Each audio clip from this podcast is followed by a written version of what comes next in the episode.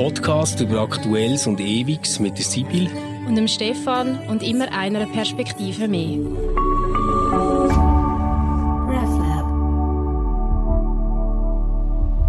Hallo und herzlich willkommen zu einer neuen Folge Converse mit der Sibyl und dem Stefan.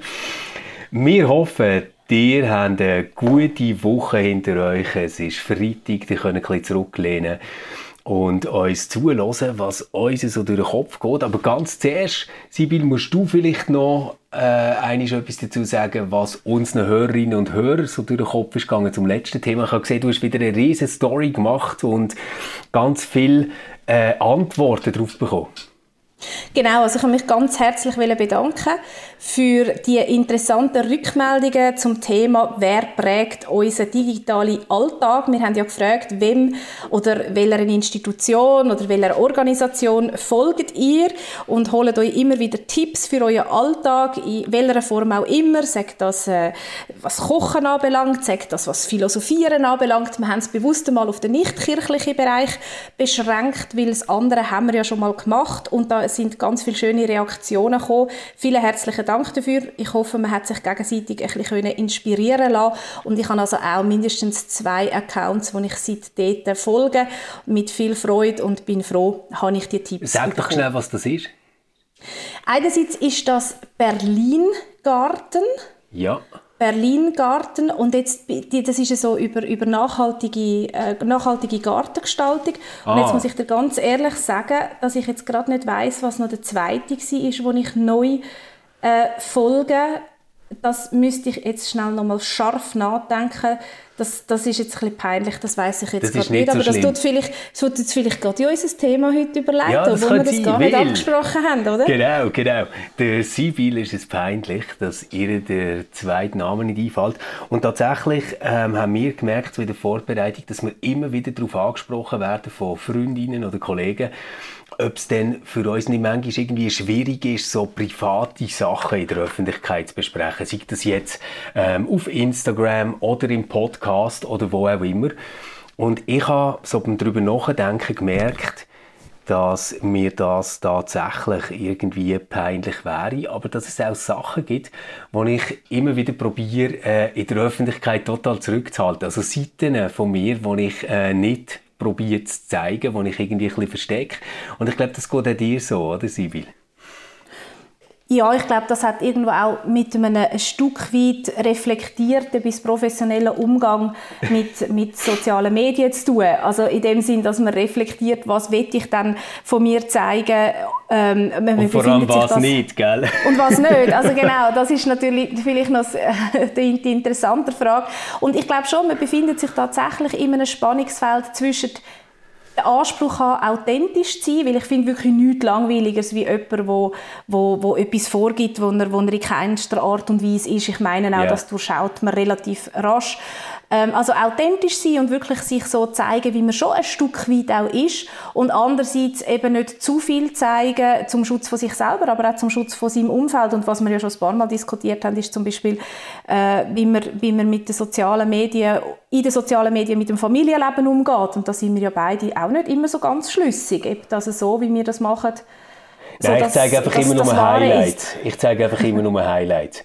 Eigentlich geht es uns mega schlecht, aber das sieht man nie gegen aussen. Also das kann ich euch jetzt versichern, wenn ich den strahlenden Stefan anschaue. Ich kenne ihn genug gut, dass das, das nicht stimmt. Das könnt ihr von mir nicht verbergen. Aber du sprichst etwas Richtiges an.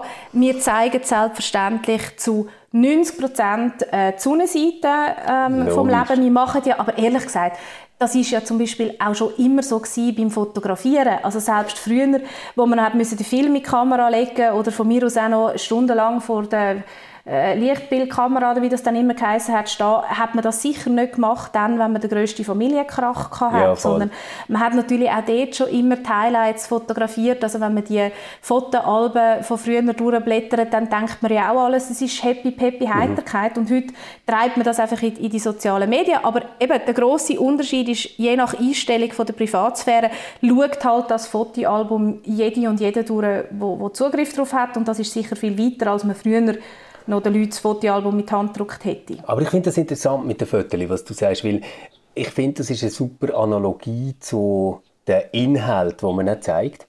Also wenn man jetzt irgendwie ein Foto postet, mindestens heute, wo man sich einfach so das iPhone kann das Gesicht haben dann drückt man drei, vier Mal ab, bis man zufrieden ist mit dem Lächeln, macht vielleicht noch einen Filter drüber. Und ich finde immer, da gibt es so eine Grenze. Also wenn jetzt irgendwie jemanden siehst, der gut aussieht auf einem Foto, aber du kennst die Person nachher noch auf der Straße und merkst, ah ja, das ist aber die Kollegin, die das Foto von sich gepostet hat, ähm, dann ist irgendwie alles okay, oder? Finde ich immer. Äh, wenn nachher die Leute irgendwie so aussehen, dass der denkst, hey, shit, ist das jetzt irgendwie sie oder er? Oder ist das etwas ganz anderes, ähm, was ich überhaupt nicht kenne? Dann wird es irgendwann creepy, oder? Ja, und, und glaube zur ganz grossen Belastung für die Person, die sich so zeigt. Ja. Weil ähm, das kann ja letztendlich nicht aufgehen. Und ich glaube, das ist auch mit dem Inhalt so. Also wenn man auch inhaltlich, was auch immer das dann heißt, etwas versucht zu vorgeben, wo man nicht ist, mhm. das, das bringt einem ja sowieso in einen grossen Konflikt. Übrigens immer, auch im sogenannten Real Life. Also ich glaube schon, äh, authentisch können sein, ähm, ist, eine, ist eine riesengroße Erleichterung. Und das hat eben vielleicht mit dem heutigen Thema zu tun, Stefan, weil wir haben gesagt, ja, wir wollten mal Aufgrund von dem, wie du jetzt vorher eingeführt hast, dass wir ab und zu gefragt werden, wie ist das eigentlich für euch? Wir finden, ihr redet eigentlich noch recht viel, auch Privatszeug von euch. Ist euch das nicht ein bisschen zu viel? Ähm, Gibt es da nicht auch Sachen, die ihr euch dafür schämt? Mhm. Sind wir so ein bisschen auf das Thema gekommen, Gefühl, wo wir in der Öffentlichkeit eher nicht so zeigen und, und damit zusammenhängend auch, auch das Thema Scham. Also für was schämen wir uns eigentlich? Ja, und ich glaube, es gibt dort zwei Sachen, die man beschreiben kann. Das eine sind so grundlegende Gefühle, das andere sind so Episoden, wo man sich dafür schämt. Ähm, ich steige vielleicht mal so ganz handfest ein, so mit einer Episode. Ähm, bei mir ist so, äh, ich gehe ab und zu zu Freunden zum Apero und das wird dann ein bisschen später und so. Und ich finde so alles, was man am Anfang dort erlebt, ist meistens sehr gut. Und ähm, am nächsten Morgen bin ich amigs froh, dass ich irgendwann ab dem 11 gar nicht so genau gewusst habe, wo mein Handy ist, weil ich gar nicht so genau weiß, was etwa ab dem 11 passiert ist. Also ist mir letzte wieder passiert, ähm, Sonntag zu oben bei Freunden gewesen. Und wir haben äh, verschiedene Gins gehabt, zum Ausprobieren mit verschiedenen Tonic Waters. Und am Montagmorgen habe ich einfach plötzlich so gemerkt, hey, haben wir den ÖV heimgenommen, haben wir ein Taxi heimgenommen, sind wir gelaufen, irgendwie ist noch ein dunkles Bild aufgekommen von so einem McDonalds-Einkauf, den wir noch gemacht haben. Und ich merke nachher so, dass es für mich ähm, nicht peinlich ist, weißt, im Sinne von, dass ich denke, oh, ich habe etwas mega Schlimmes gemacht, sondern das schlimme Gefühl, das wirklich schlimme Gefühl ist, dass ich es nicht mehr so genau weiß. Ich bin so nicht genau sicher, ob ich nicht irgendwie etwas Beleidigendes gesagt habe, mit Nebenbenommen habe, viel zu lange geblieben bin, zu laut gelachen habe oder äh, einfach der, der ganze Mist, der dann passiert, wenn zwei Gin Tonics zu viel hast. Das ist bei mir so etwas, was mir extrem unwohl ist und wo bei mir nachher so wie eine Spannung auslöst und ich denke so, hey, ich möchte am liebsten heute gar nicht aus dem Haus, einfach nochmal Decke drüber und soll mich einfach niemand sehen. Mhm. Also was du beschreibst, das finde ich auch ein absolutes Horrorerlebnis und hat ja letztendlich mit dem Kontrollverlust zu tun. Und Voll. ich glaube, Kontrollverlust hat ganz viel mit Scham zu tun. Also wir schämen uns dort, wo wir Kontrolle verlieren. Ich meine, das kann auch etwas, du beschreibst jetzt etwas, was sicher sehr unangenehm und ja auch, auch, auch wirklich gefährlich kann werden, oder? Gerade auch jetzt als Frau zum Beispiel. Mhm. Ähm, aber wir haben ja auch ein Schamgefühl, wenn wir im vollbesetzten Zug uns den, Kaffee aus der ja, Hand geht und, und uns komplett einsaut, das ist ja auch eine Form von Kontrollverlust. Also mhm. es ist etwas passiert, wo im wahrsten Sinne vom Wort mir aus der Hand gelitten ist und jetzt stehe ich so da, wenn ich auf keinen Fall will, im vollbesetzten Zug da stehen oder da sitzen, nämlich von oben bis unten besaut. Ähm, also ich glaube, Kontrollverlust ist wirklich etwas, wo, wo sehr stark ähm, schambehaftet ist. Und, und ich denke auch zu, also ein Stück weit jetzt beim verschütteten Kaffee sicher weniger, aber ich meine, jede, jedes, jedes archaische Gefühl schützt uns ja auch vor, vor gewissen ähm, ja. Sachen, die unser Leben dann ein bisschen schwierig machen können, oder? Also, ja, genau. Ekel, Angst und so weiter, das hat ja alles irgendwo eine, eine, eine, lebenswichtige Funktion und ich denke, das ist bei der Scham schon so und ein Kontrollverlust kann natürlich ganz gefährlich werden. Mhm. Und weißt, ich glaube auch, was, was schon noch der Unterschied ist jetzt zwischen dem Kaffee oder zwischen dem Apero oben, ist ja irgendwie beim Kaffee kannst du irgendwie so rationalisieren wieder und sagen, okay, aber eigentlich hat das ganze Zugabteil wahrscheinlich Mitleid mit mir. Und bei meinem Apero oben liege ich nachher so im Bett und denke so, oh Gott, wahrscheinlich haben die alle Mitleid mit sich selber gehabt.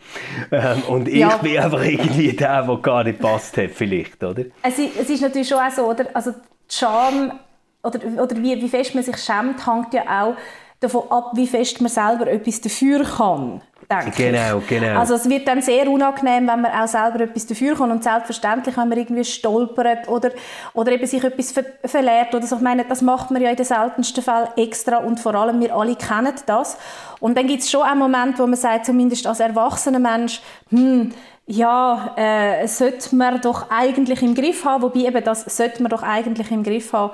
Wir kennen es alle, dass wir teilweise Sachen machen, das haben wir ja auch schon darüber geredet, oder, wo wir yeah. eigentlich besser wüssten und trotzdem machen. Aber äh, ja, vielleicht schämt man sich dann dort auch teilweise zurecht. Insbesondere natürlich, das wäre etwas, was ich genannt habe, wo ich mich wirklich schäme, ist, wenn ich, wenn ich, äh, wenn ich jemandem, äh, jemanden verletze. Also das denke ich, so ist verbal. das, was ich mich schon am Meistens, ja, es muss nicht unbedingt verbal sein. Es kann, kann verbal sein, es kann aber auch sein in dem Sinn, dass ich zum Beispiel etwas vergesse. Ah, so, also, okay. weißt, ich, ich schäme mich zum Beispiel sehr, wenn ich jemandem seinen Geburtstag vergesse. Ja, und ich finde, den müsste ich auf dem Schirm haben, oder? Und ich weiss dann, das hat jetzt die Person verletzt, dass ich den Geburtstag vergessen habe. Oder Entschuldigung, jetzt soll ich etwas aus dem Privatleben erzählen, mein lieber Mann. Ich habe wirklich nicht gewusst, dass der letzte Sonntag Vatertag war. Ich habe das nicht auf dem Schirm gehabt. Soll ich dich von jetzt an immer einen kleinen Reminder ja, schicken? Ja, gern, gern. Ich habe das wirklich nicht gewusst. Für mich ist irgendwie in unserem Familienmodell jeden Tag Vatertag. Ah. Und ich habe das echt nicht auf dem Schirm gehabt. Das wäre jetzt eine Diskussion äh, für sich, warum gesellschaftlich der Vatertag irgendwie viel, viel zu wenig beachtet wird. ähm, aber das hat mir nachher auch schaurig leid weil ich irgendwie gemerkt habe, dass das hat, hat verletzt, oder? Also das ist, das ist schon etwas, ähm, wenn ich Menschen verletze und sind wir, also, oder ich bin jetzt mal ehrlich zu mir selber, jetzt in dem Fall vom Vatertag nicht, aber es gibt auch Sachen, wo ich Menschen bewusst verletzen. Also die okay. kommen vor. Es kommt vor zum Beispiel, dass ich merke, wenn ich jetzt noch weiter rede, werde ich verletzend. Ja. Und ich rede trotzdem weiter. Ja, das kenne ich hure gut, Sibyl. Ja, das kenne ich mega weil ich, gut. Weil ich einfach, ähm, ich will meiner Wut, meinem Unmut, meinem whatever, ähm, will ich jetzt äh, Ausdruck verleihen und ich rede weiter, obwohl ich weiß, okay, ab dieser Grenze, jetzt wirst du verletzen, jetzt wirst du ja, unfair, jetzt wirst du verletzen. Und ich mache es trotzdem und ich habe dann wie so eine innere, weißt du, so eine Zensurstimme, die zwar sagt, sie will Achtung, Achtung, ja, ja, oder? Genau, also so genau, reflektiert genau. bin ich sogar in dem Moment noch. Ich bin nicht jähzornig, dass ich mich könnte flüchten im ja, ich habe halt eine mangelnde Impulskontrolle oder so, sondern ich weiß sehr genau, was ich mache und das finde ich, find ich wirklich etwas, wo ich mich auch sehr dafür schäme. Ähm, Kennst du den Frank Gossen, Sibyl? Nein. Frank Gossen hat so wunderbare Kurzgeschichten und in einer Kurzgeschichte, ich, ich weiß nicht, wie sie heißt, hat er irgendwie die Wendung drin, also er hat Streit mit seiner Partnerin, oder? Und dann hat er, sagt er etwas wirklich saumässig Dämliches. Und dann sagt er, es ist zwar wahr gewesen, was ich gesagt habe, aber es ist nicht unbedingt das, was man hat braucht, um einen stockenden Beziehungsmotor wieder in Gang zu bringen. Mhm. Und ich genau, denke mega es. oft an das. Weil das passiert ja. mir immer. Ich schaue mir ja. nachher wie von außen zu und denke so, du Vollidiot, du hast jetzt das nicht wirklich gesagt, oder? ich sage es Genau das ist es, das ja. ist es, wirklich. Ähm, also das, die, die Momente äh, gibt es wirklich, wo ich mich schäme. Oder dann auch, wenn ich etwas eben unabsichtlich vergisst. Also vergessen tue ich eigentlich nicht etwas absichtlich. Da wüsste ich gar nicht, warum. Nein, das geht und, irgendwie und, fast nicht. nein, und, und, und dann merke ich das und dann, oh, und dann, dann tut mir das wirklich leid oder ich finde, ich bin zu wenig aufmerksam gewesen oder so. Das sind dann schon auch Sachen, wo mir, wo mir leid tun mhm. und, und wo ich mich aber auch ein Stück weit dafür schäme. Aber weißt du, was, wo du mir gesagt hast, du willst über, über Scham, oder wir miteinander besprochen, wir wollen über Scham auch noch reden. Was mir da in den Sinn gekommen ist, ähm, wo mir immer wieder mal bewusst worden ist, dass die jungen Frauen ein Thema thematisieren, wo für uns noch sehr schambehaftet war und, und irgendwie, ich glaube auch heute teilweise noch ist und ich das aber nie auf dem Schirm hatte als junge Frau, dass man das mal thematisieren sollte, dass das schambehaftet ist und das ist das ganze Thema Menstruation. Mhm.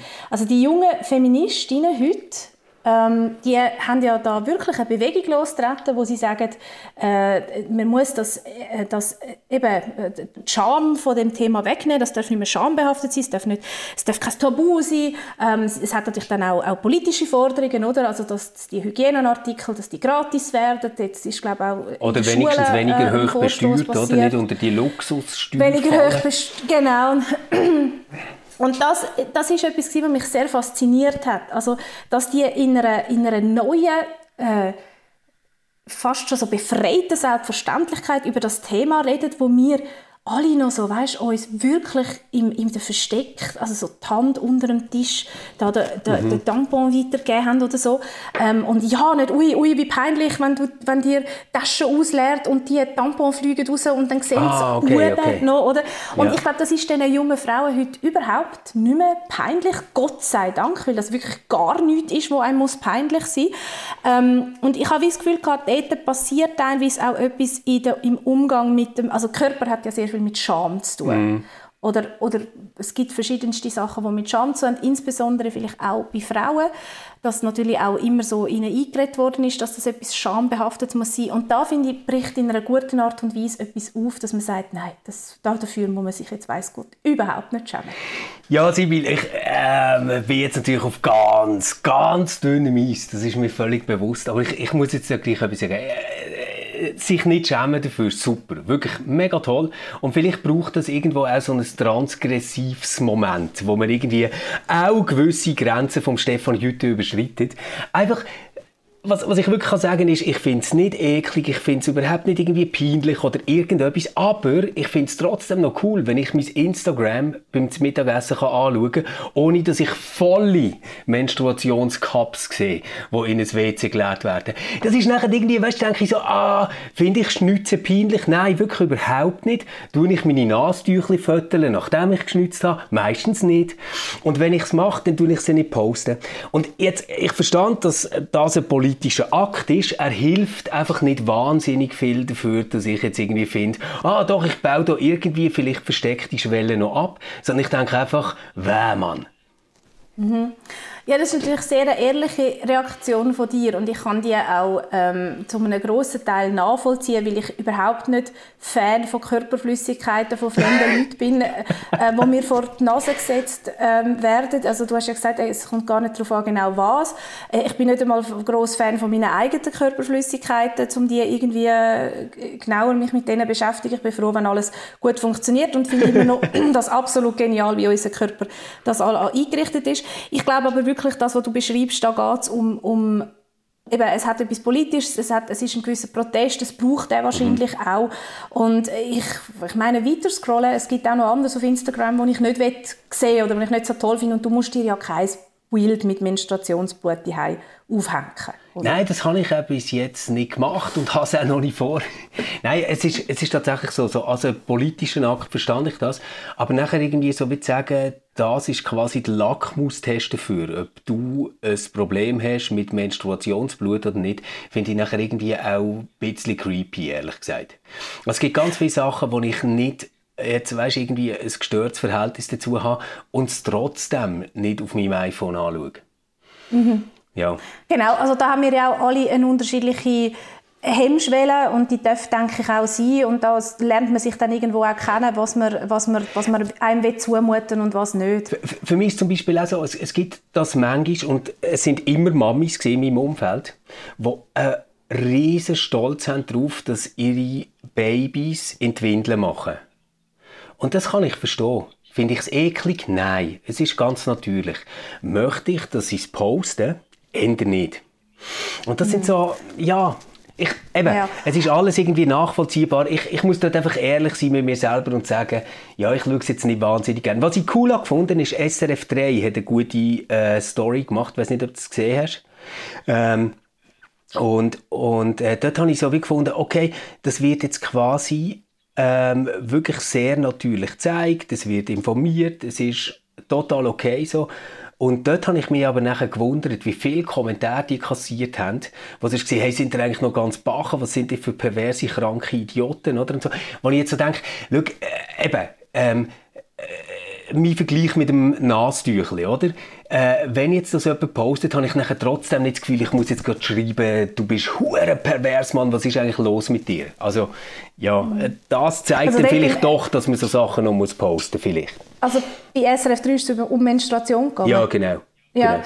also es hat ja die letzte, ist es der letzte Sonntag, wo die Sternstunde Religion zu dem Thema war, mit der Olivia Röllin ähm, sensationell gut. Vielleicht ist mir auch das darum jetzt noch mal wieder in den Sinn gekommen. Weil man muss schon sehen, ich meine, es gibt Länder, wo, wo, wo Mädchen nicht in die Schule dürfen, wenn sie mhm. menstruieren.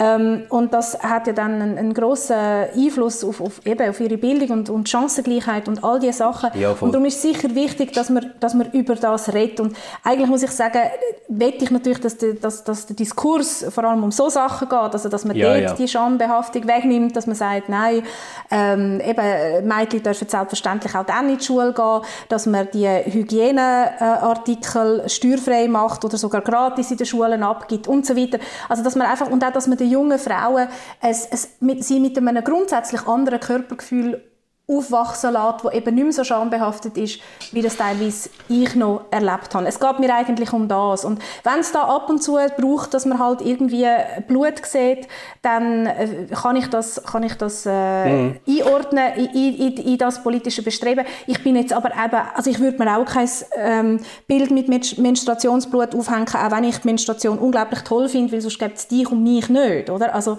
letztendlich ist das das, was Leben ermöglicht. Ähm, was ich das Gefühl habe, was jetzt bei uns jetzt so in unserer Gesellschaft mega wichtig wäre, ist, dass es wie selbstverständlich ist, dass wenn man irgendwie PMS-Beschwerden hat oder so, dass man dann ähm, kann von der Arbeit fernbleiben kann. Weißt du, solche das Sachen. Ist ganz Und das finde ich ist ja, etwas, genau. was noch lange nicht so weit ist. Ja, ja genau. Also ähm, ich nehme jetzt mal an, auch du würdest jetzt eher anrufen und sagen, hey, sorry, ich fühle mich heute nicht so gut, ich habe Kopfweh, als dass du würdest sagen, oh oh, Horror, PMS, ich komme heute nicht. Mhm. Und das, ja, ja, das, das glaube ich, weißt, das, das sind so, so Sachen, die mhm. wirklich etwas würden nützen Unbedingt, unbedingt. Aber gell, da wären wir bei dem ganzen, ganzen Thema Frauengesundheit. Ja, genau. Das wäre, oder das ist ein Podcast für sich, also auch Ohne mich vielleicht dann. ja, nein, also ich finde nicht, dass man immer nur aus der eigenen Betroffenheit also muss reden bei so Sachen, sondern du kannst das ja aus der beobachtenden Perspektive machen. Das kann manchmal auch ja. noch hilfreich sein. Grundsätzlich ist natürlich schon, wenn man es selber nicht erfahren hat, das ist ja wie bei allem, dann kann man nur zu einem gewissen Teil mitreden. Aber gell, auch, dass wir in der Schweiz, um diesen Satz noch machen, bis am Tag vor der Geburt müssen vor vor der Geburt ja, ja. arbeiten Eben, genau. ähm, und sonst wird uns das vom Mutterschaftsurlaub abgezogen. Also das sind alles so Sachen, äh, ja. Voll. Ähm, aber du hast mir gerade viel zu tun. Genau, du hm? hast mir aber mit dem Thema gerade auf meinen nächsten Punkt gebracht. So ein Gefühl, das ich nicht gerne zeige in der Öffentlichkeit, ist Unsicherheit oder Hilflosigkeit. Äh, das kann so mit ganz kleinen Sachen anfangen, wie wir fahren irgendwie Zug und eins von meinen Kindern fragt mich etwas. Zum Beispiel, wo ist denn die Grenze von dem Kanton, wo wir jetzt drin sind? Ähm und weißt, normal ist mir das scheißegal, wenn niemand sonst zulässt, aber dann merkst du, wie das Abteil wird ruhig und man schaut jetzt, weiß der Papi das. und ähm, ja, eben, wenn jetzt das nicht so ist, dann würde ich einfach sagen, das ist Hinterduckingen und von Hinterduckingen bis Oberpalm äh, geht der Kanton. Äh, und sage das einfach mit so einer Sicherheit, dass mein Kind glaubt, dass der Papi eigentlich alles weiß. Und so etwas wie Hilflosigkeit gibt es dort nicht. Jetzt kannst du das natürlich nicht machen, wenn andere Menschen dort drin hocken. Und das ist jetzt noch so der harmloseste Fall, oder? Dann sage ich einfach so, du, wo schauen wir denn das amigs nach? Und dann gehen wir auf Google Maps und das Kind äh, tut das selber nachschauen. Aber ähm, es, es gibt so bei mir das, dass ich äh, emotional hilflos werde. Also zum Beispiel, äh, man trifft sich im Freundeskreis und sagt so, weißt du, so das Floskelhafte, hey, wie geht's und so und juhu und alle sind happy und allen geht's immer gut. Und nachher sagt plötzlich jemand, ja, äh, mein Papi hat heute ins Spital müssen und es ist, glaube ganz schlimm und da reiten da, weißt Und nachher merke ich so wie, dass ich paralysiert bin. Also ich habe mega Mitgefühl, aber ich weiß überhaupt nicht, was machen. Und bei mir löst das nachher so ein mega Schamgefühl aus. Gar nicht, weil ich das peinlich finde, was die andere Person macht. Im, im Gegenteil, oder? Sondern weil ich merke, hey, es gibt jetzt so irgendwie ganz viele Leute, die wissen instinktiv, was man macht. Weißt, die nehmen die Person in den Arm oder sagen irgendetwas hure Gutes, wo ich nie drauf komme. Es ist so einfach. Und ich bin irgendwie so da und kann nichts machen. Das ist für mich so ja, aber super ich glaube, das ist eine unangenehm. Erfahrung, die du machst, wo wir sehr viel, also wo viele von uns machen. Ich glaube, die wenigsten, ehrlich gesagt, wissen in so einem Moment, wo man, wo man einfach betroffen ist, ganz genau, was man jetzt soll sagen. Ich glaube ehrlich gesagt auch nicht, dass es dort einfach so, das ist richtig, was man dann sagt und das ist dann ganz falsch, was man sagt. Ja. Ähm, das ist ja auch sehr typenabhängig, wie man auf so etwas reagiert und letztendlich auch abhängig äh, vom Empfänger. Also nicht alle empfinden das Gleiche als hilfreich in einer ähnlichen Situation. Und ich glaube, wir haben schon mal über das geredet. Ich glaube, das kann helfen, wenn man halt dieser Hilflosigkeit auch, auch Ausdruck verleiht und, Mhm. und halt auch sagt, ich weiß jetzt gerade ehrlich gesagt nicht, was sagen. Ich kann dir einfach sagen, mich macht das sehr betroffen. Ähm, Und genau äh, das, kann ist ich eben so schlecht. Weißt du, das wäre jetzt ein geiler Satz. Aber, aber genau das kann ich so schlecht, weil ich so wie, ich, ich habe wie das Gefühl, ich bin irgendwie so aufgewachsen, dass man Hilflosigkeit nicht so zeigt. Ich glaube aber, dass, da bist nicht nur du so aufgewachsen. Ich habe das Gefühl, das ist auch ein bisschen Zeitgeist, um jetzt das Wort noch zu bemühen. Also ich glaube, wir haben schon auch ein bisschen verloren, damit mit Situationen umzugehen, wo wir jetzt nicht einfach eine pfannenfertige Antwort darauf haben.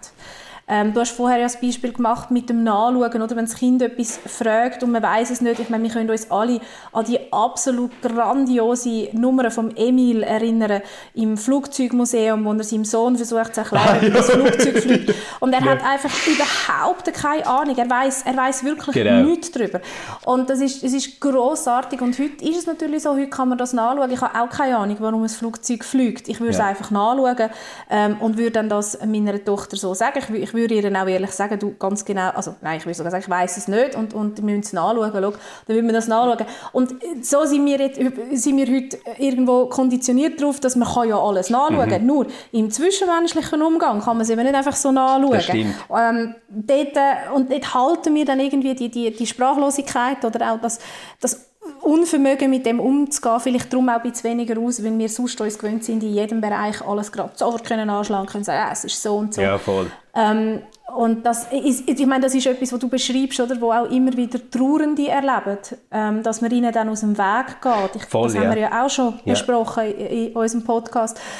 Und die, denen wird aus dem Weg gegangen, weil die Leute nicht wissen, was sie ihnen sollen sagen. Und das ist dann natürlich eine grosse Verletzung für die Leute. Und je schlimmer und tragischer der Todesfall, desto eher gehen nicht die Leute aus dem Weg. Das geht bis so weit, dass mir mal eine Frau erzählt hat, sie hat genau gesehen, wie sich jemand hinter einem Mikroregal versteckt hat, dass sie sie Ah, ja nicht muss sehen oder? Nachdem ihr Mann bei einem Verkehrsunfall ums, ums Leben gekommen ist. Und Wow. das tut mir für beide Seiten leid. Das tut mir für die Ja. Frau leid, wo, wo den Trauerfall muss verarbeiten und merkt, die Leute gehen mir aus dem Weg. Es tut mir aber auch für die Person leid, die sich muss verstecken muss, weil sie ja, ja. auch in einer grossen Not ist, nicht zu wissen, wie sie jetzt äh, dieser Person, die so etwas Schlimmes erlebt hat, kann begegnen. Ich glaube, da hilft es wirklich nur, wenn wir, wenn wir ein Stück weit wieder versuchen, gesellschaftlich zurückzufinden zu einer Sprache, wenn es wenn es Mhm. um den Umgang mit Schicksalsschlägen, Ja, mit voll. Tod, mit Trauer und so weitergeht. Also das ist etwas, was ich, was ich mir auch äh, gesagt habe, Betroffenheit zu zeigen, das ist, finde ich wirklich, ist, ist etwas Schwieriges und wo ich merke, es ist bei mir auch im Beruflichen schwierig, weil ich mache bei mir selber die Beobachtung, je älter ich werde, desto betroffener werde ich. Ich habe manchmal das Gefühl, früher, zum Beispiel nehmen wir jetzt eine Beerdigung, früher bin ich so nervös gewesen vor einer Beerdigung, dass mich die Nervosität vor Emotionen geschützt hat. Also die Mhm, Ich weiß genau, Nervosität was du meinst, ja. Überlagert, dass ich, dass ich das an mich herankommen lasse. Oder ich war beschäftigt mit der Bewältigung von der Nervosität und dem Durchziehen von dieser, äh, von, von dieser Beerdigung, obwohl die Nervosität da war. Das ist so für mich wie im Vordergrund gestanden. Und jetzt mittlerweile, wo ich nicht mehr mit dieser wirklich auch teilweise destruktive Nervosität kämpfe, sondern selbstverständlich immer noch angespannt bin, aber irgendwo so, dass mich nicht mehr schweißnass auf den Friedhof treibt und ich denke, hey, komm, ich gehe doch heim. Also warum Ja, tue ich mir ja. das an? Wie die Momente habe ich jahrelang gehabt. Ähm, sondern wirklich mich, mich anders kann auf das einlassen, kommen aber dafür die Emotionen Ja, ja, ja. Und, und je älter ich werde, desto mehr. Und dort finde ich es wirklich auch beruflich schwierig, irgendwo einen Umgang zu finden, von wie viel Betroffenheit lade ich zu, auch für die Angehörigen, spürbar zu, und wie viel ziehe ich einfach knallhart professionell durch und schluckt das im wahrsten Sinne vom mhm. Wort mhm. ab. Mhm. Und da bin ich für mich auch noch am herausfinden, äh, welchen Weg ich will und, und auch kann gehen. Also ja. das, das finde ich, find ich äh, aktuell eine, eine grosse Herausforderung. Also weißt, ich, es ist ja klar, dass ich an einer Beerdigung nicht in Tränen ausbreche, weil meine Rolle ist es dort, äh, die Beerdigung zu leiten. Und genau, da fände ich es ja, ja. schon auch sehr schwierig, ähm, wenn ich das würde machen ähm, und, und so wie Zügel aus der Hand geben, weil jemand muss bei einer Beerdigung so ein bisschen die Zügel in der Hand haben. Aber wenn ich zum Beispiel jemanden besuche, wo ich weiß, die Person stirbt nächstens und, und ich wird von meiner, von meiner Emotion übermannt, dann finde ich das wie ein anderes Setting. Da kann man vielleicht auch mal sagen, das darf auch mal sein. Mhm, mhm. ähm, also es, weißt du, was ich meine? Es kommt auch ja, darauf an, was für eine Funktion habe ich gerade und wie viel ja. Betroffenheit lädt das zu. Das Problem ist dann, wenn dann der Clinch kommt, ich hätte jetzt die, oder ich habe jetzt die Funktion und die Emotionen steigen so auf, dass ich wie merke, jetzt, ah, jetzt fängt es an, echt nagen genau, an dem, genau. dass ich die Funktion noch ausfüllen kann. Und dort ist, ist halt dann auch die Frage, oder, dass man einfach einmal sagt, ich, ich bin momentan nicht in der Lage, das zu machen. Ja, ja. Ja, das, das kann ich gut verstehen Insgesamt würde ich aber sagen, dass so Trauer und Freude jetzt ändere Emotionen sind, weißt, wo so in der Zeit, wo wir sind aufgewachsen und groß geworden, eine höhere Akzeptanz äh, haben davon genießen als früher. Es stimmt natürlich, oder? Jetzt gerade so in einem professionellen Setting, du als Pfarrerin, ist sicher noch mal schwieriger äh, mit der Trauer, weil man sich wirklich irgendwie auch muss klar machen, man ist auch noch in einer Rolle. Man ist jetzt nicht einfach eine Person, man, man hat auch noch eine Rolle ähm, und und dort wird sicher noch mal krass. Was ich merke, ist so ähm, was ich gar nicht kann zulassen kann, ist Wut. Wut ist irgendwie so, äh, Wut ist irgendwie so wie Arschloch-Emotion. Also die darfst du einfach nicht zeigen. Weil Wut ist irgendwie, ähm, entweder wirkst du mega, mega unsouverän oder schon fast so ein bisschen gewalttätig. Und ja. ich muss so sagen, dort bringt mir natürlich so meine Rolle als Vater manchmal wirklich an eine Grenze. Weil ich merke so, weißt, manchmal bin ich wirklich hässig. Ähm, und denke so, ey, jetzt haben wir dein Zimmer aufgeräumt, vor zwei Tagen, und das Ding sieht einfach wieder aus, als hätte eine Bombe eingeschlagen. Was ist eigentlich los mit dir? Oder ähm, ich bin erst, nein, erst gerade ist übertrieben, aber vor ein paar Wochen sind wir irgendwie uns äh, Sohn abholen von einem Geburtstagsfest und haben noch andere Kids mitgenommen von dort, äh, wie die in der Nähe von uns wohnen. Hey, und nachher haben die im Bus so einen hohen Lärm gemacht. Und nachher hat jemand anderes zu ihnen gesagt, hey, könntet ihr nicht ein bisschen leise... Weißt du, es war wirklich crazy. Gewesen.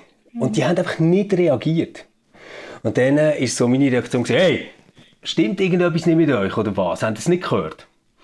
Und dann merkst du einfach so, wie der ganze Bus einfach still ist und die so anstarrt. Und ich denke so, ah, oh, fuck, oder? Weil, weil ich denke so, die haben jetzt irgendwie das Bild, dass sobald wir aussteigen, nehme ich irgendwie denen ihre Köpfe und Hause gegeneinander oder so. Was ich ja nie würde machen. Aber, aber ich habe so etwas Aufbrausendes, das manchmal mega laut ist für einen Moment. Ähm, und das ist unheimlich peinlich nachher. Ja, also ich, es ist interessant, ich habe mir Wut auch aufgeschrieben. Ah. Ärger, Wut. Ich glaube übrigens, das, den Satz muss ich gleich jetzt einfach noch sagen, es gibt noch einen Unterschied, Männer dürfen anders wütig sein als Frauen Stimmt, in der öffentlichen ja. Wahrnehmung. Also, voll. wenn Frauen wütig sind, sind sie auch recht schnell überspannt, hysterisch und so. Ja, und der ja, Mann voll. ist bestimmt und, und nimmt seine Führungsrolle wahr. Ähm, also als Frau wütig sein ist noch, noch besonders schwierig. Ähm, ich finde auch, dass, dass Wut einem kann unsouverän wirken lassen, ähm, auch, auch teilweise unsouverän reden und handeln lassen, weil man dann eben begleitet mhm. ist von dieser Wut und, und nicht mehr ganz so reflektiert ist. Also das kann wirklich auch passieren. Ich glaube aber tatsächlich, dass Wut auch darf sein. Also ich finde das Tabuisieren von der Wut oder dass man nicht wütig sein darf, das finde ich eigentlich falsch. Ich finde auch, übrigens gegenüber dem Kind darf man mal zeigen, dass man jetzt verrückt ist. Mhm. Ähm, es kommt ja immer darauf an, wie zeigt man das. Also selbstverständlich zeigt man das nicht, indem dass man ein Kind irgendwie körperlich äh, also das spüren lässt, dass man wütig ist oder auch verbal in dem Sinn, dass man das herabsetzt oder so, das nicht. Aber dass man wirklich mal sagt oder auch mal sagt, jetzt muss ich es echt laut sagen, ja, oder? Ja. Weil jetzt werde ich wirklich verrückt. Ich finde, das darf schon auch sein, ähm, weil Wut gehört letztendlich zu unserem Menschsein und ist, ist auch etwas, wo, wo seine Funkt oder ihre Funktion hat. Also, mhm. Und ich finde auch, ich finde eben auch in der, in der, in, wie soll ich sagen, in der öffentlichen Debatte darf teilweise Wut sein. Also ich mache das Beispiel, wo ich einfach absolut großartig finde und ich die Wut so was von richtig am Platz gefunden habe. Und das ist Jacqueline Badran in der, in der Arena. Okay. Wo dort, äh, ich glaube, es ist um um die ganze, äh, es ist glaube um Corona gegangen, also um, um, um Massnahmen und ich glaube um Zahlungen vor allem. Ich, das ist jetzt auch wieder ein bisschen peinlich, dass ich nicht mehr genau weiß, um was es gegangen ist. Auf jeden Fall hat sie dort den, den, den, der, der SVP vor allem äh, aufzeigt, was sie alles zusammen nicht gemacht haben und jetzt sich so widersprechen, oder? Also sie hat ihnen mhm. zuerst argumentativ aufgezeigt, ähm, wo sie völlig widersprüchlich handelt ähm, ja. und widersprüchlich argumentieren und am Schluss hat sie aufgehört mit dem Satz und das schießt mich einfach an. Ja, ja, ja, ja. Und in dem ist okay. ja äh, deutliche Wut spürbar gewesen. Ja, das schießt mich einfach an. Und ich habe gefunden, ja, genau. Mhm. Und der Satz hat es gebraucht, oder? Um ja. mal zu zeigen, weißt du was? Politik ist nichts Emotionsloses. Mhm. Letztendlich geht es ja da immer um, ums Leben und, und äh, um es jetzt noch vielleicht ein bisschen pathetisch sagen, ums Schicksal von Menschen. Und dass, wenn sich jemand so unsolidarisch verhalten, dass man dort mal sagen kann, das schießt mich an. Das, das löst in mir etwas aus. Und das ist Wut. Das ist ja. Wut. Das habe ich so richtig am Platz gefunden. Okay, aber das wäre ja jetzt etwas, wo man so wie, äh, es, es, es gibt ja auch in vielen anderen Situationen so das, dass man irgendwie könnte sagen, das ist so eine Art gerechte Wut oder, oder eine gerechtfertigte Empörung, weißt oder so etwas. Das ist mir auch nicht peinlich. Ähm, ich, ich kann zum Beispiel auch an einer Sitzung recht ausfahren, wenn ich wirklich finde, hey, ihr sind blöde Sekte, ihr habt euch nicht vorbereitet und ich verschwende jetzt meine Zeit hier und so. Und für das schäme ich mich ja gar nicht. Das mache ich ja gerne. Das gibt mir sogar Energie zurück. Aber du hast jetzt eben vorher gesagt, Männerwut und Frauenwut ist irgendwie nochmal anders und so Frauen gelten schnell als hysterisch, das glaube ich.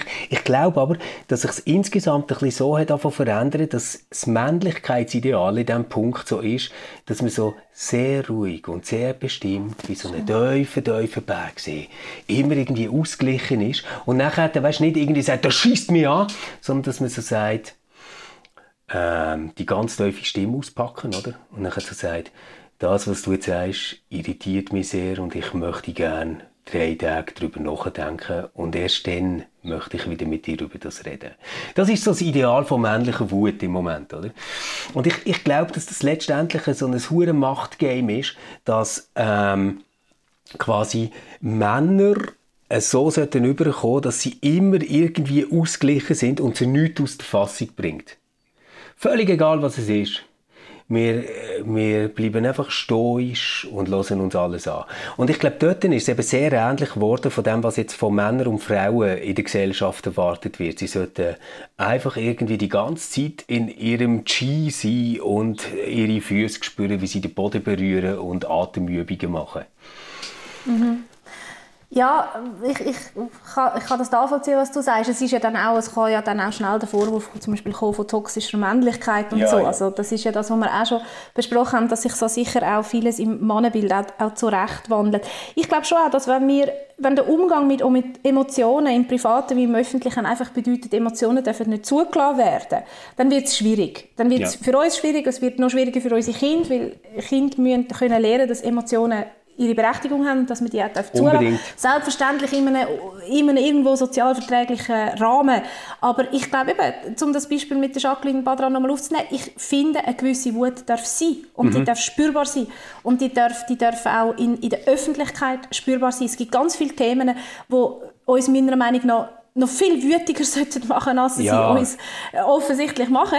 Ähm, und wir die Wut auch noch viel, viel deutlicher sollten zeigen, weil Wut hat ja, nicht nur eine destruktive Seite.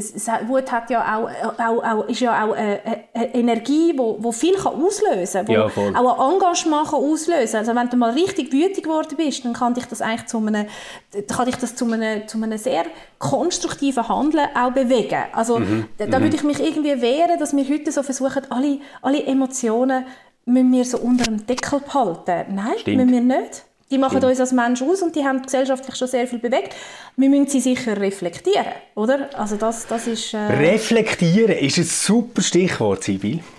Oh nein, jetzt kommst du aber nicht mit einem Test. Oh, ich habe gedacht, wir sollten vielleicht nein, zum Abschluss nein, einen kleinen nein, Test machen. Es haben sich so viele Menschen das gewünscht.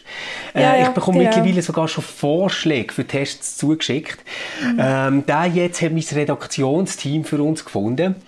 Ähm, es ist so, äh, Gefühl, Emotionen, oh. Scham, wie man damit umgeht, das kann ja äh, wie soll ich sagen, einen situativen Aspekt haben. Aber man hat auch eine gewisse Veranlagung. Man kann ein gewisser Persönlichkeitstyp sein. Und ganz oh nein, klassisch unterscheidet man... Nein, nein, nein, nein, nein. Jetzt sind wir nicht bei den Farben, Sibyl. Jetzt sind wir nicht bei den Farben. Äh, man kann unterscheiden, grob gesagt, zwischen Phlegmatikerinnen, Cholerikerinnen, Sanguinikerinnen oder Melancholikerinnen. Und wir werden heute zusammen herausfinden, was dass du davon am ehesten bist. Welches Wieso Temperament hast du? Mach den Test. Warum also ich, würde sehr, ich würde mich sehr freuen, wenn du einen Test raussuchen für mich. Mal. Ja, also in Zukunft machen wir das wirklich so. In Zukunft, du machst ja die Tests so gerne, oh, yes, das ist ja dein Fetisch. Sibyl, ich sehe gerade etwas ganz Schlimmes. Jesus Gott. Oh je. Also, Hast du dir jetzt gerade eine Unterhose vor das Nein, ein T-Shirt, ein T-Shirt, ah. ein T-Shirt. Nein, Sibyl, es ist gar, oh oh, jetzt weiß ich gar nicht, komme ich noch aus dieser Nummer raus und unsere Freundschaft bleibt ganz. Also, ähm, ich weiß, dass du schwanger bist jetzt. Ähm, es kommt jetzt. Was kommt jetzt? Die erste Frage ist, der Allgemeineindruck meines Körpers ist A. Lang und schlank, ziemlich zart. B. Athletisch mit quadratisch wirkender Gesichtspartie. C. Eher breit als lang, eher dick als dünn, kräftig gebaut. D. Umfangreich, dicklich, weichlich, länglich. Es ist jetzt super, dass ich schwanger bin. Dann kann ich sagen, ich sage das jetzt natürlich nur, weil ich schwanger bin. Sonst wäre ich ja voll der athletische Typ. So kennt man mich ja. Ja, oder, oder so lang, schlank, ziemlich zart, also, oder? Also total. Ähm, ja, ich würde sagen zwischen C und D. Also es, es, Nein, aber also eher dick bist du nicht und kräftig bist du sicher auch nicht gebaut, oder? Also du bist jetzt nicht irgendwie so ein Kleiderschrank. Dann nehmen wir C. Gut, machen wir das. Also ich mache das wirklich mit einem schlechten Gewissen, dass ich dir das ja, gefragt ja, habe. Du so, also ich hoffe, du machst den ganzen Test mit einem ganz schlechten Gewissen. Ja, wir machen du solltest dich für deine Tests ein bisschen mehr schämen. Nein, die sind einfach super. Ähm, also, was isst und trinkst du besonders gern? A. Salat und Gemüse und was gerade so um ist. B. Viel Fleisch und Wurst, Getreide, Zucker, Kaffee, Alkohol. Ähm, C. Reichhaltiges Essen mit Fleisch, Schokolade, gutem Käse und dazu ein guter Wein. Oder D. Ich esse leider viel zu fettig, aber beim Mehlspeisen oder überbackenem kann ich nicht widerstehen. Also es ist ja dreimal fast das Gleiche und Gell? auch Gemüse. Also irgendwie also der Erste ist, ja... ist, der Einzige, der über 50 wird, wahrscheinlich. Salat, Gemüse also und was so da ist. Ich esse wirklich sehr, sehr gerne Salat und Gemüse und Früchte, das ist so. Und ich ja. esse relativ wenig Fleisch. Ich esse aber auch äh, gerne äh, irgendwelche Kohlenhydrate. Ähm, äh, also ja, aber ich muss jetzt schon und sagen... du bist vorher also, so hart zu dir, jetzt nehmen wir Salat und Gemüse, ist gut? Jawohl. So ein bisschen zum Ausgleichen. Das ist, ist, ja, ist ja dann auch logisch. Wenn man viel Salat und Gemüse wird, wird man Figurtyp C. Ah. Macht sehr viel Sinn. Hm. Nein, jetzt haben wir ja dort wieder einen guten Mittelweg. Worunter leidest du bisweilen? Änder Nervosität, Stress, Schlaflosigkeit, Depression oder Krampf oder Bluthochdruck und Atembeschwerden oder Muskelriss, Sehnenentzündungen, Gallenproblem oder Angina oder Zellulitis. hey, wo kann ich, fragen, wo kann ich mein, wo kann ich mein Krankenkassenkärtchen beziehen? Also das kann ich doch sicher abrechnen.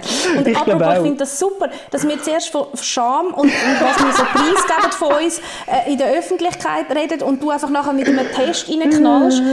also du kannst mich nachher sonst auch noch nach meinem Stuhlgang fragen. Und, ähm, hey, es hat beim letzten heisst sogar Verstopfung, aber es war mir zu peinlich, das vorzulesen. Hast du es nicht gelesen? Also ich, ich, ich habe ja vorher schon gesagt, dass ich wirklich ein sehr nervöser Typ bin. Und darum ist Super, es, wir nehmen Nervosität. Kann mich jetzt, ich kann mich jetzt da gut rausreden, aber es ist wirklich so. oh Gott.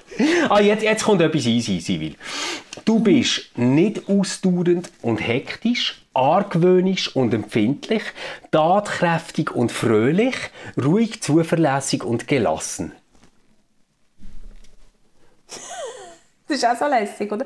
Also ich meine, ich habe ja alles in mir inne, aber ich bin es ist jetzt, es ist jetzt mache ich mich gerade mega unsympathisch, aber ich bin jetzt gleich, ich finde, ich bin wirklich recht tatkräftig und eigentlich meistens fröhlich. Das finde ich aber auch im Fall. Das ist wirklich eine sehr gute Selbsteinschätzung. Das, was ich Nein, ich meine, jetzt stell dir mal vor, du wärst empfindlich und müsstest jetzt einen Test machen in aller Öffentlichkeit. Das würde gar nicht gehen. Also das kann gar nicht sein.